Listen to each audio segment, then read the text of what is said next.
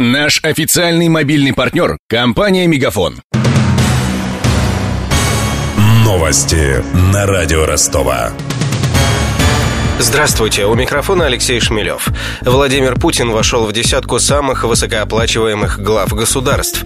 Об этом сообщили французские СМИ со ссылкой на проведенные исследования. Российский лидер занял девятое место в рейтинге с доходом примерно 9 миллионов рублей. На первом оказался президент США Барак Обама. Его зарплата составляет 400 тысяч долларов. За ним следует премьер-министр Канады Джастин Трюдо и канцлер ФРГ Ангела Меркель. В рейтинге учитывались годовые зарплаты политиков сотрудников по данным на текущий год.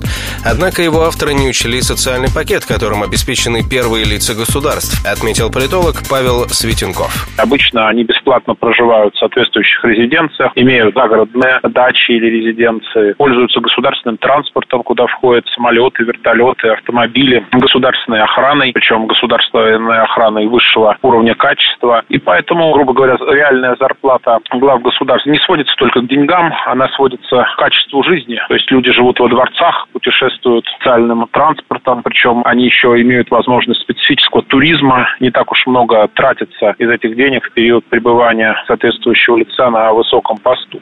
Стоит отметить, что провести подобное исследование побудил отказ избранного президента США Дональда Трампа от зарплаты, соответствующей его посту. Четверть миллиарда рублей пропали с арестованных счетов ростовского бизнесмена Александра Хуруджи. Об этом нашей радиостанции сообщил сам предприниматель. Напомним, год назад главного акционера компании «Энергия» обвинили в мошенничестве в особо крупном размере. Подробности. Хуруджи был задержан в ростовском аэропорту в ночь на 3 декабря, когда собирался лететь к семье в Москву. Его обвинили в хищении около полумиллиарда рублей. Компания «Энергия» с 2010 года через свои сети передает электроэнергию для МРСК «Юга». 1 января 2014 «Энергия» существенно увеличила свои мощности. Соответственно, вырос счет и для МРСК «Юга». Покупатели рассчитываться не захотели и обвинили поставщиков в мошенничестве. Уголовное дело было возбуждено возбуждено после того, как МРСК «Юга» проиграла энергии несколько арбитражных судов. Под стражей Александр Хуруджи пробыл почти 9 месяцев. После многочисленных попыток защита добилась того, что бизнесмена перевели под домашний арест. В качестве гарантии его родители внесли залог в 5 миллионов рублей. По словам Александра Хуруджи, суд арестовал почти полмиллиарда рублей, что хранились на счетах акционерного общества «Энергия». Пока бизнесмен находился в СИЗО, суд постоянно продлевал арест счетов. В соответствии с правилами уведомлял уведомлять банк о продлении санкций нужно заблаговременно.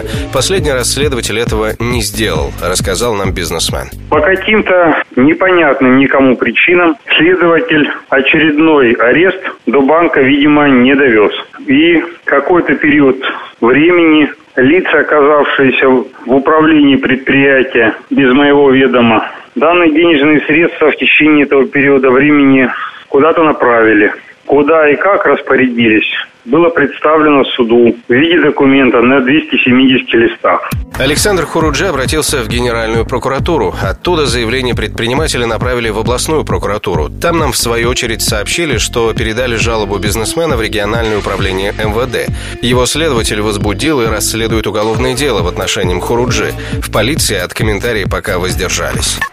Сборная команда ростовских поваров в апреле отправится на финал конкурса «Шеф а-ля Рус» в Москву.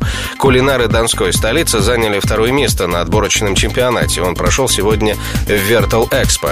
По решению жюри они отправятся демонстрировать свое мастерство вместе с победителями сборной из Красной Поляны.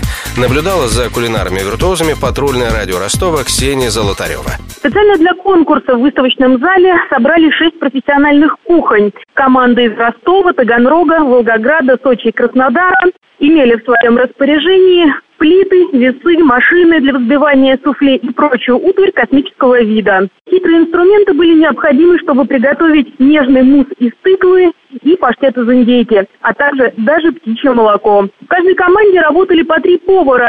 Пока один сосредоточенно нарезал рулет из птицы, другой заправлял сиропом еловые шишки, а третий колдовал над соусом из сельдерея. Кстати, именно способность ростовчан вкусно приготовить сельдерей впечатлила главного судью этапа президента Национальной ассоциации кулинаров Виктора Беляева. Все блюда подавались крошечными порциями в европейском стиле, но суть рецептов основывалась на классической русской кухне.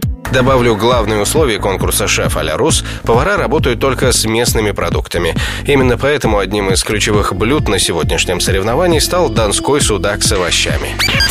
С главными новостями этого часа знакомил Алексей Шмелев. Над выпуском работали Денис Малышев, Мария Погребняк, Ксения Золотарева, Даниил Калинин и Александр Попов. До встречи в эфире. Новости на радио Ростова. Наш официальный мобильный партнер – компания «Мегафон».